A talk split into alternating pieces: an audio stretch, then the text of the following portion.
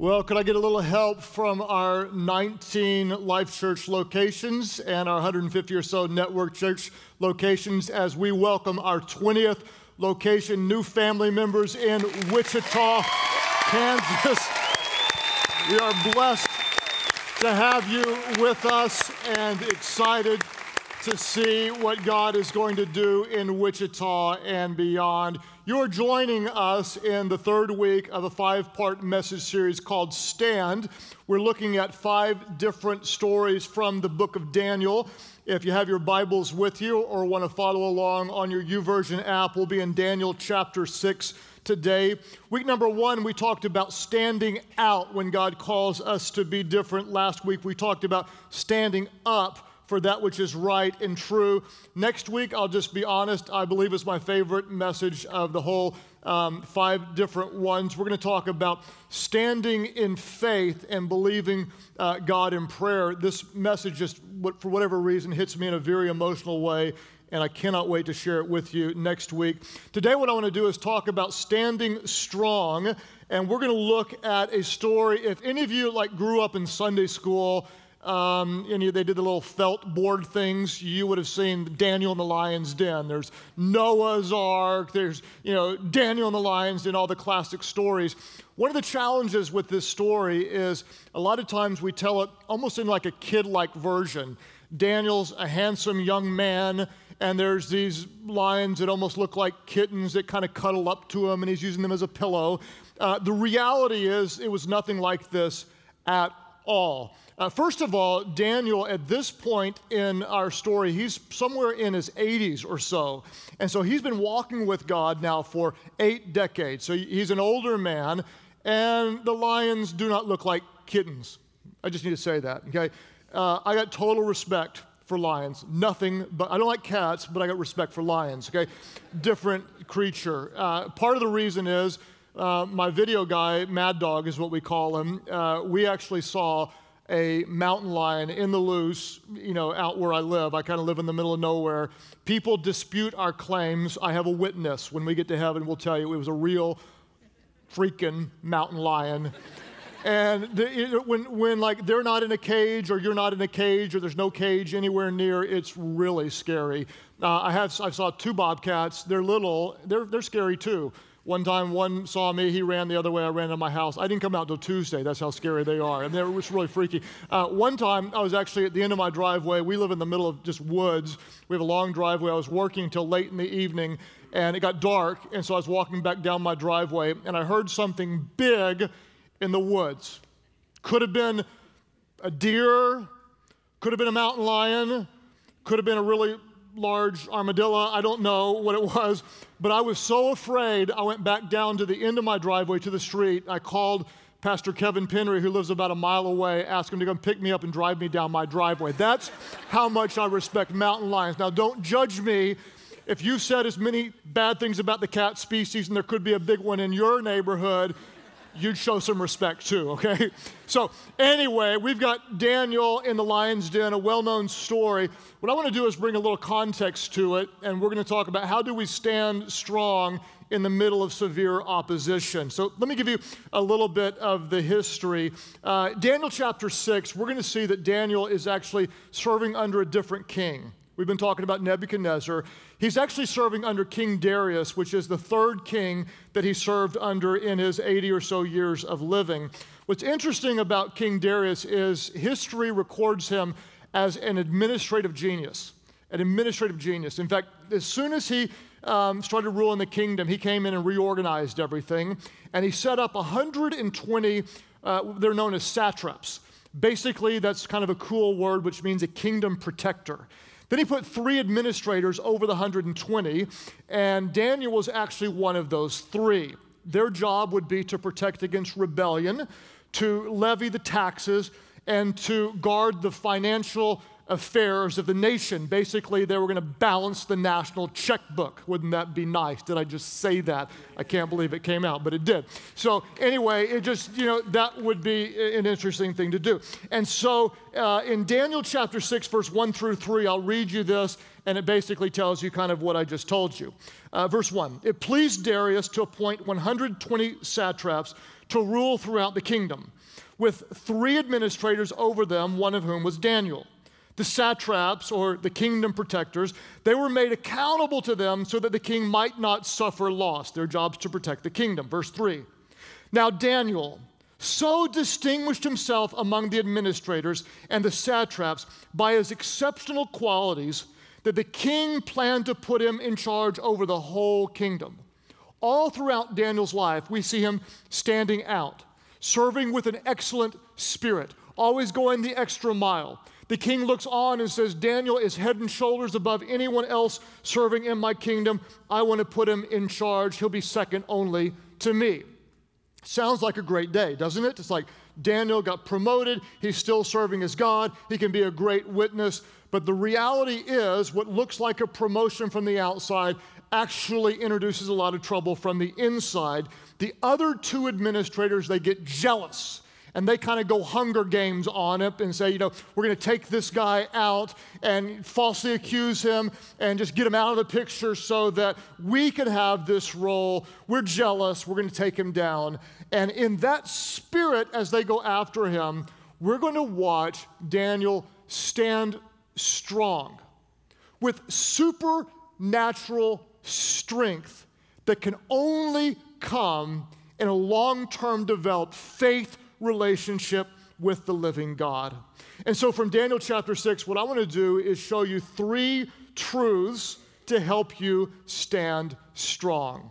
If you're taking notes, the first of these truths to help you stand strong is this. It's not fun, but it is true. Number one, when God raises you up, expect people to tear you down. When God promotes you and raises you up, expect people to tear you down. I don't know how this might come true in your life, but let's say, you know, you receive a promotion a lot of times, the people that you think would be most excited for you are the most jealous or most critical of you. Or maybe some of you, you're getting like really excited about your faith in Jesus, and other people make fun of you, and there may be even some Christians like, well, one day you're going to settle down and be miserable Christian like me. You know, you can't be that excited. Or, or maybe God speaks to you very clearly about something more controversial, and you're going to downsize and get out of debt, or you're going to be a stay-at-home parent uh, when you could make money, but you want to to invest in your kids or you're going to home educate or something that's like culturally unpopular. And you, you're doing what God called you to do, and yet people criticize. You are raised up and people tear you down. In Australia, New Zealand, and the United Kingdom, this is known as the poppy syndrome. Whenever a poppy plant grows tall, others come and chop it off at the bottom. Whenever someone rises up, people often take shots at those who are more successful. In the United States, we often call it the crab syndrome because if you put crabs inside of a bucket, and one little brave crab says, I'm not staying in this bucket. And the crab decides to escape.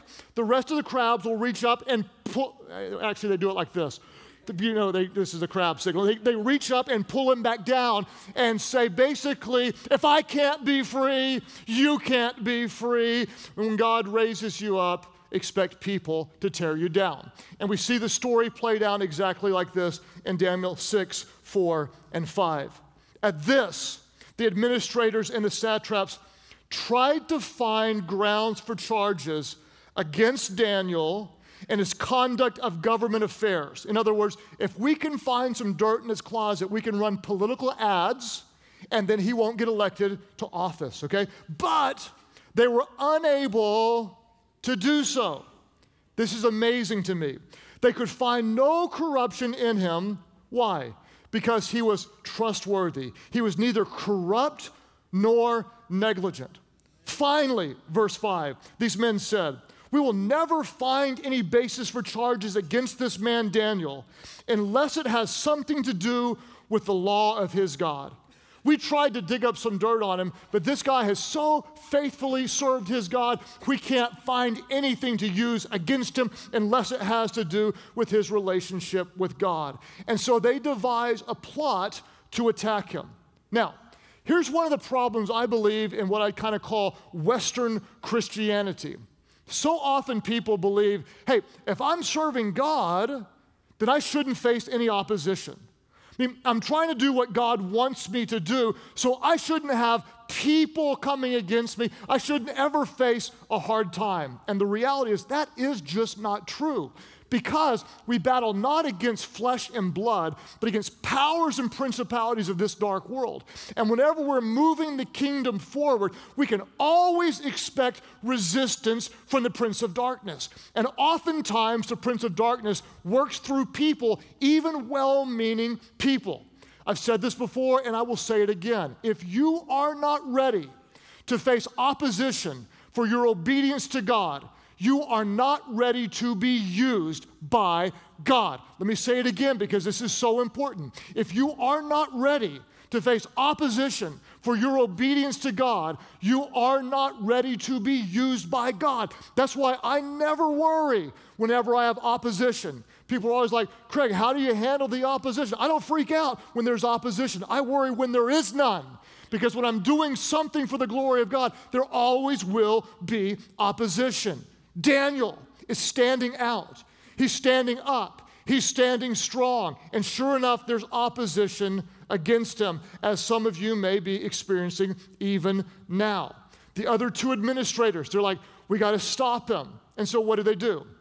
If you read the story, basically they went and they buttered up the king. They, I don't know how they buttered up the king, what they said, like, gee, king, are, are you bulking up?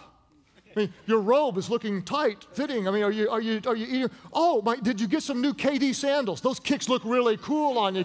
You're looking good. I don't know how they butted up the king, but they, they, they went to him and, and they said, Hey, king, how about this? How about you issue a law, a decree, that over the next 30 days, no one can pray to any God except you, king. And if they pray to another God, then they will be thrown into the lion's den.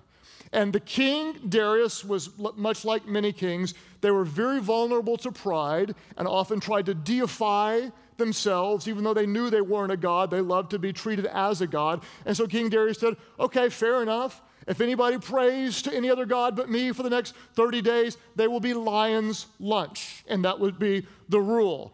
This created a bit of a problem for Daniel because the other administrators knew Daniel was a great man of prayer. It's interesting. I wonder if someone made a law like that today. I wonder how many people would worry about you because you're known as a person of prayer. They knew this would create a problem for Daniel because he was so faithful in his prayer. Now, you have to understand when we hear this, we think of, you know, cute little lions and Daniel looking good in the lion's den. And, you know, he had no idea that God would rescue him. He simply had to make a decision. And I see he had three options. The first option would be to stop praying, right? He's 80 years old. It'd been real easy to say, God, I've been doing this for 80 years. We can all take a month off and agree that's cool, right? You're going to understand I'm much more effective here than I am dead. So I'll just do this for a month and then we'll be back together. You'll understand. The second thing he could have done is quite honestly what I probably would have done. I'd have faked it. I'd have just prayed silently. I mean, I'm just being honest. I'm thinking, you know, I'm just not going to pray out loud. I'm just going to pray silently. what are you doing, Craig? Not a thing. I'm just sitting here thinking. Are you praying? Nope, nope, nope, not praying at all. Not praying at all. I think that's what I would have done. Or the third thing that he could have done is kept praying publicly, uh, praying aloud, and risked death. Okay? And that's what he was willing to do because his faith in God was so strong. Now, I'm asking the question what in the world built that kind of audacious faith?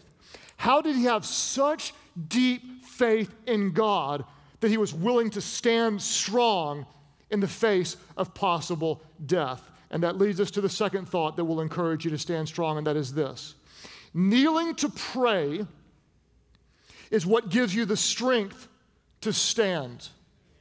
Kneeling to pray is what gives you the strength to stand. Verse 10 is so powerful. Now, when Daniel learned that the decree had been published, what did he do? He went home to his upstairs room where the windows opened toward Jerusalem. Three times a day, let's all say it aloud. What did he do? All of our churches. Three times a day, he got down on his knees and what did he do? And he prayed, giving thanks to God, just as what? Say it aloud. Just as he had done before. Three times a day, he got down on his knees and he prayed just as he had done before. You see, our first response to trials should never be to panic, but always to pray. Our first response should never be to panic, but always to pray. But you see, even our language gives away just how little we value the privilege of prayer. Think about it. Oh, we'll do everything we can. Oh, we're going to manipulate. Oh, we're going to try to control this. And when we've done everything within our power, our language gives us away when we say, well, all we can do now is pray. I mean, all we have left is prayer. I mean, I've done everything I know to do. Now, the only thing left we can do is pray. And God's probably sitting up in heaven going, Well, you're up a creek without a paddle. Now that it's down to me, that's my southern version of God for all you southerners. You know, I mean, you're in big trouble now because all you have is me left to, to call on. No, all we can do is pray. What we need to do is say, We can pray. We can come before the throne room of God. We've got access to the very creator and sustainer of the universe. We have an audience with a God who cares about the intimate needs in our life. We can petition the God of the universe. He hears the cries of those who humble themselves before Him.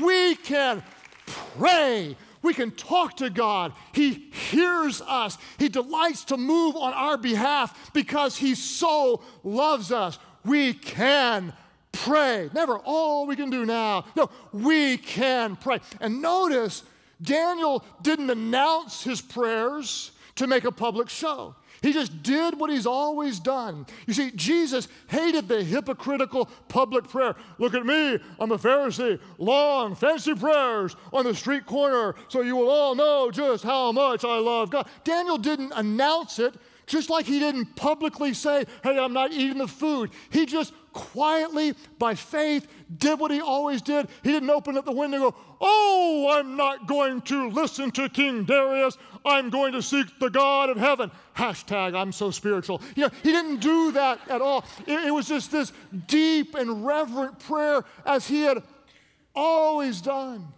as he had done before. I'm absolutely and completely convinced that so much of the success of Daniel's life was, was based on pre-decisions.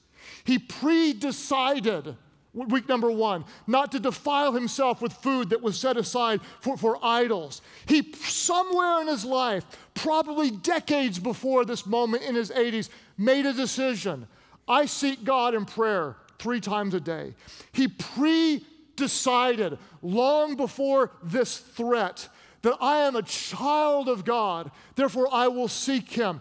Not just once a day, I need it three times a day. I need to start the day, I need some of God in the middle of the day, and I need to wrap up my day with God because He has been that good to me, and I need to know Him. I need to hear His voice. I need to be walking by His Spirit. I need His ongoing strength. I, I, I want to have the intimacy uh, of continual communion with God therefore, three times a day.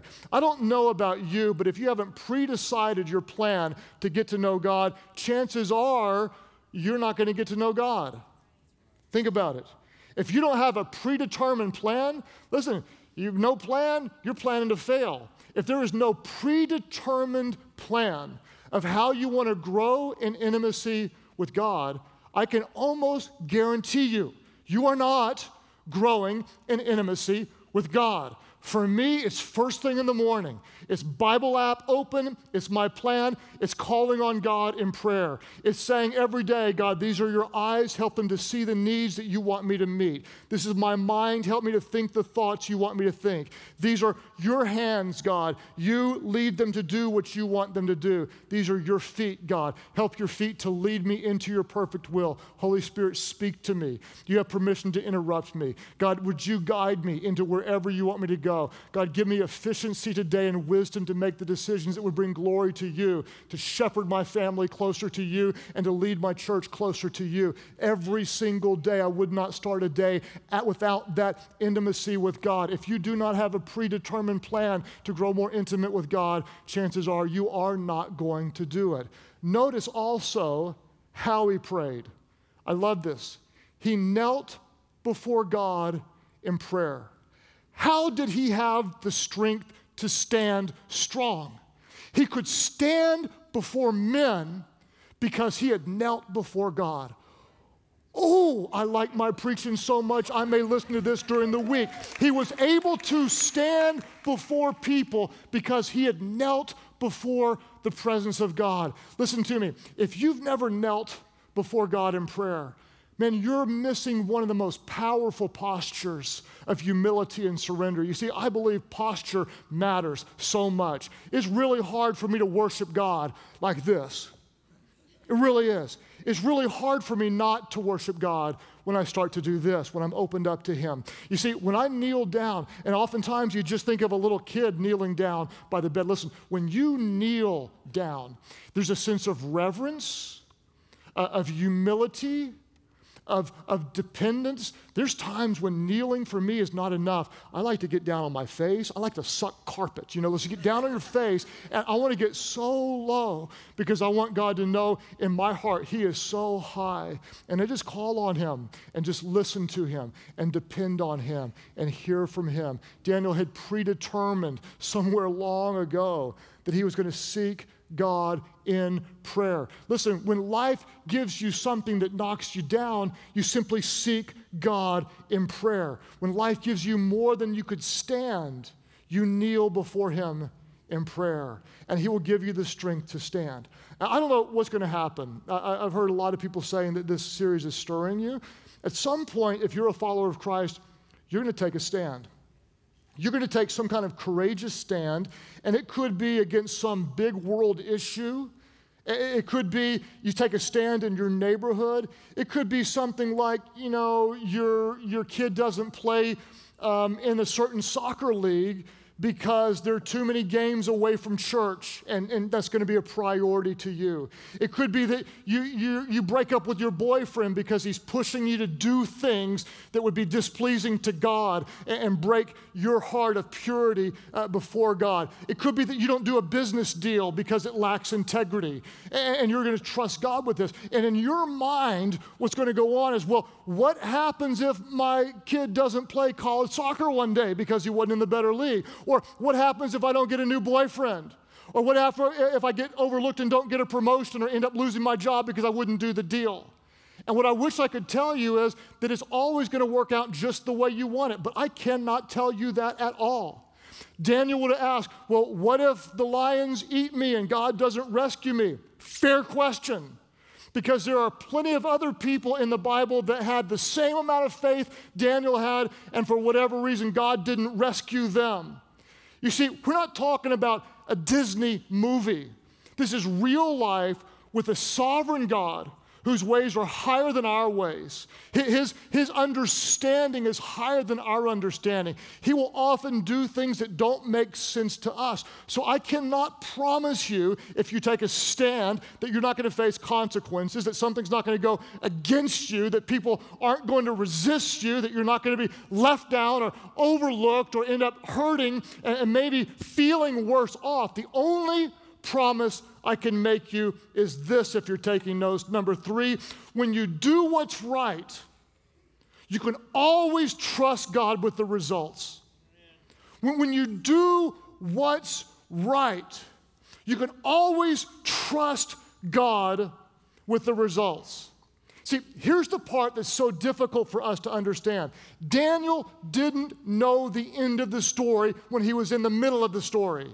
He didn't know he'd be a Sunday school lesson for centuries to come.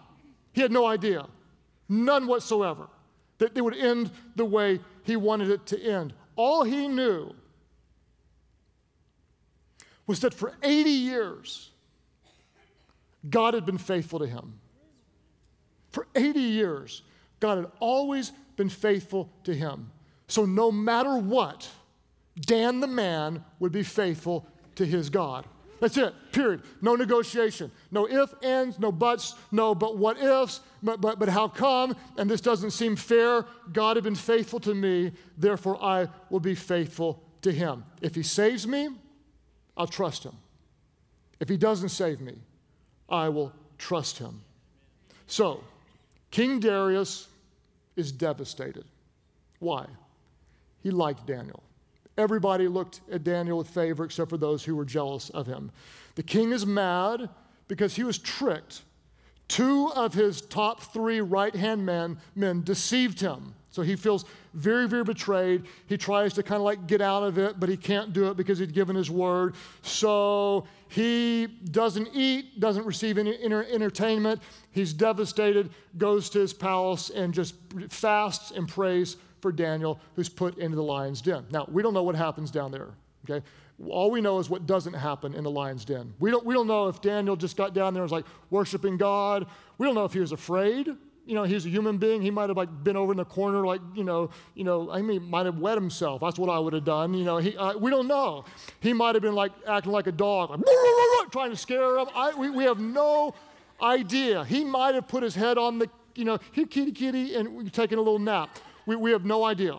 Okay. All we know is that by the power of God, God shut the mouths of the lions. I believe with all my heart this is a literal story that reflects the goodness and the power of God in Daniel's life. And in the morning, the first thing King Darius does is he gets up and runs over there and says, Daniel, Daniel, Daniel, are you okay? Has your God, and I love the phrase, you can read in the Bible, whom you continually serve, has your God, whom you continually serve, I've watched you and I've known you and you've always served him. Has your God, whom you continually serve, rescued you from the pit of the lions? In verse 22, Daniel says, My God sent his angel and he shut the mouths of the lions. They have not hurt me because I was found innocent in his sight, nor have I ever done any wrong before you, your majesty. The king was overjoyed and gave orders to lift Daniel out of the den. And when Daniel was lifted from the den, no wound was found on him. Why? Because he had trusted in his God. Because he had trusted in his God.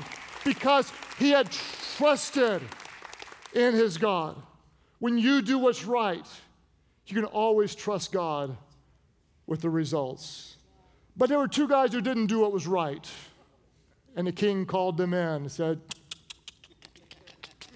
You're going in the lion's den. And the angel was tired from working all night.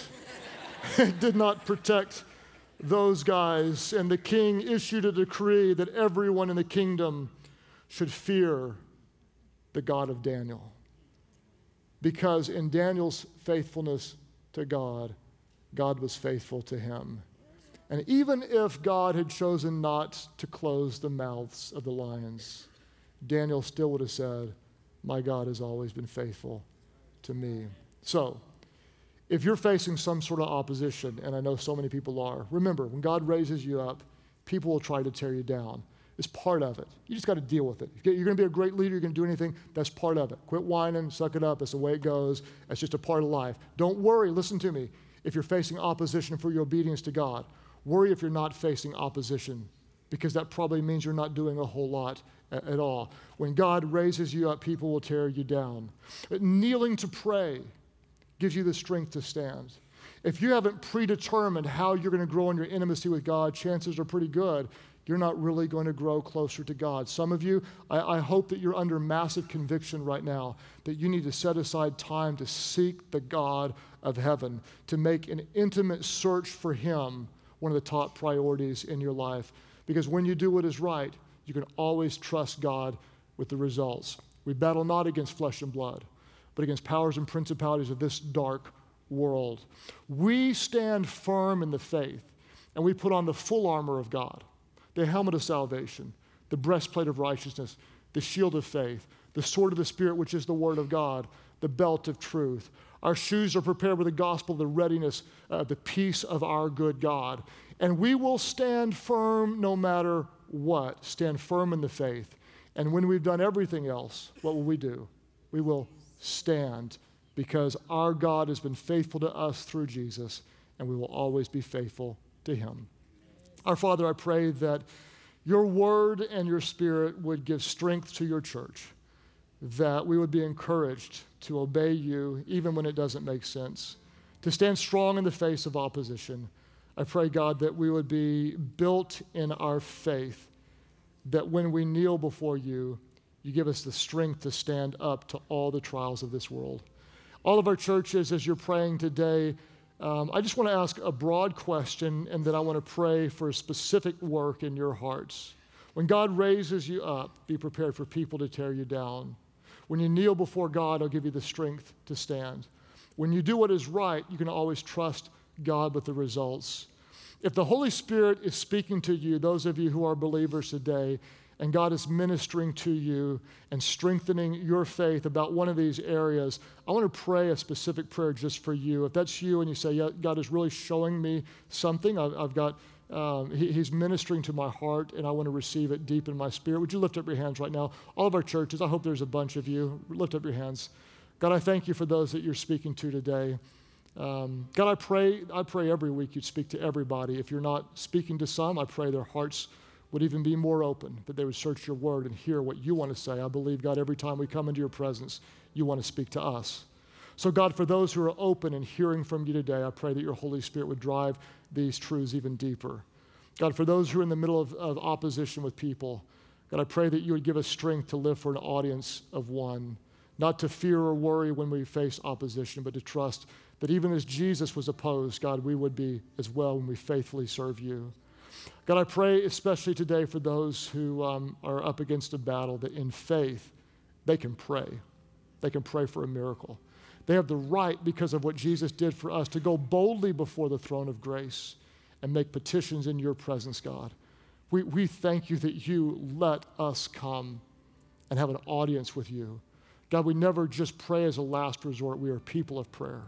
I pray, God, for some today, they would make a predetermined decision deciding today what they will do to continually seek you. That others would say, Has that God who you continually served heard your prayer? God, for those who may take a stand against what others would consider normal, I pray, oh God, that we would put our faith in you to trust you with the results, whether they be what we want or maybe even something different that you want. When we do what's right, God, we know we can absolutely trust you because you are that good. Holy Spirit, speak to your church today to strengthen us, to follow you and serve you in every single way. As you keep praying today at all of our different churches, some of you right now, as we talk about taking a stand for the things of God, you're going to recognize that uh, you may have never taken a stand for God before at all. The reality is, you may recognize you're not serving Him, you don't know Him, you're not following Him. You may be facing some kind of trial right now. I honestly believe, and I can't prove this, but I honestly believe that sometimes God will let us face a trial so that we have nowhere else to go but to Him, to look to Him, to call on Him. Some of you may recognize you've done some really bad things. You feel unworthy to come before God. Welcome to the club. We've all done it. We've all sinned against a holy God. We all feel unworthy. If you don't, if you don't feel bad for your sin, there's a whole other issue that you need to deal with. You feel like you've done so much. How could God ever love you? The good news is He loves you. There's nothing you can do to make Him love you more. There's nothing you can do to make Him love you less. He loves you because He is love. He is love, and He showed you that He's love when He became one of us in the person of His Son Jesus, who was without sin died and rose again so that anyone who calls on his name would be saved, would be forgiven, would be transformed. There are those of you that are here today at all of our churches, you recognize you have a need for God. God brought you here for this specific moment in this time just to say, I'm turning from my sin, I'm turning toward you. I surrender my life completely to you. I'm going to trust you. I'm coming to you just as I am. I'm giving my life to you. I'm going to trust you, Jesus, to forgive me and wholly and completely surrender. Today, by faith, I give my life to you. At all of our churches, those of you who say, That's me, you're here because God wanted you here, this is your moment to surrender to Him. At all of our churches, you say, Yes, I call on Jesus. I give my life to Him. That's your prayer. Would you lift your hands high right now? Just all over the room, just lift them up and say, Yes, that's my prayer. Right back over here. Praise God for you. Right back over here as well. Over here in this section, God bless you. Right over here on this side. Church Online, you click right below me. Others of you who say yes, right over here on this side. Praise God for you. Others call on Him and say, Yes, I surrender, Jesus. I give you my life. Would you all pray today at all of our churches? Just pray aloud. Nobody prays alone. Pray, Heavenly Father, by faith, I come to you, asking you to forgive me, to make me new. I believe Jesus is your Son who gave his life so I could be forgiven and experience your life. Today I trust him as my Savior and as my Lord. My life does not belong to me. I give it to you. Thank you for new life. Now you have mine. In Jesus' name I pray. Would you all worship big? Welcome those born into God's family today.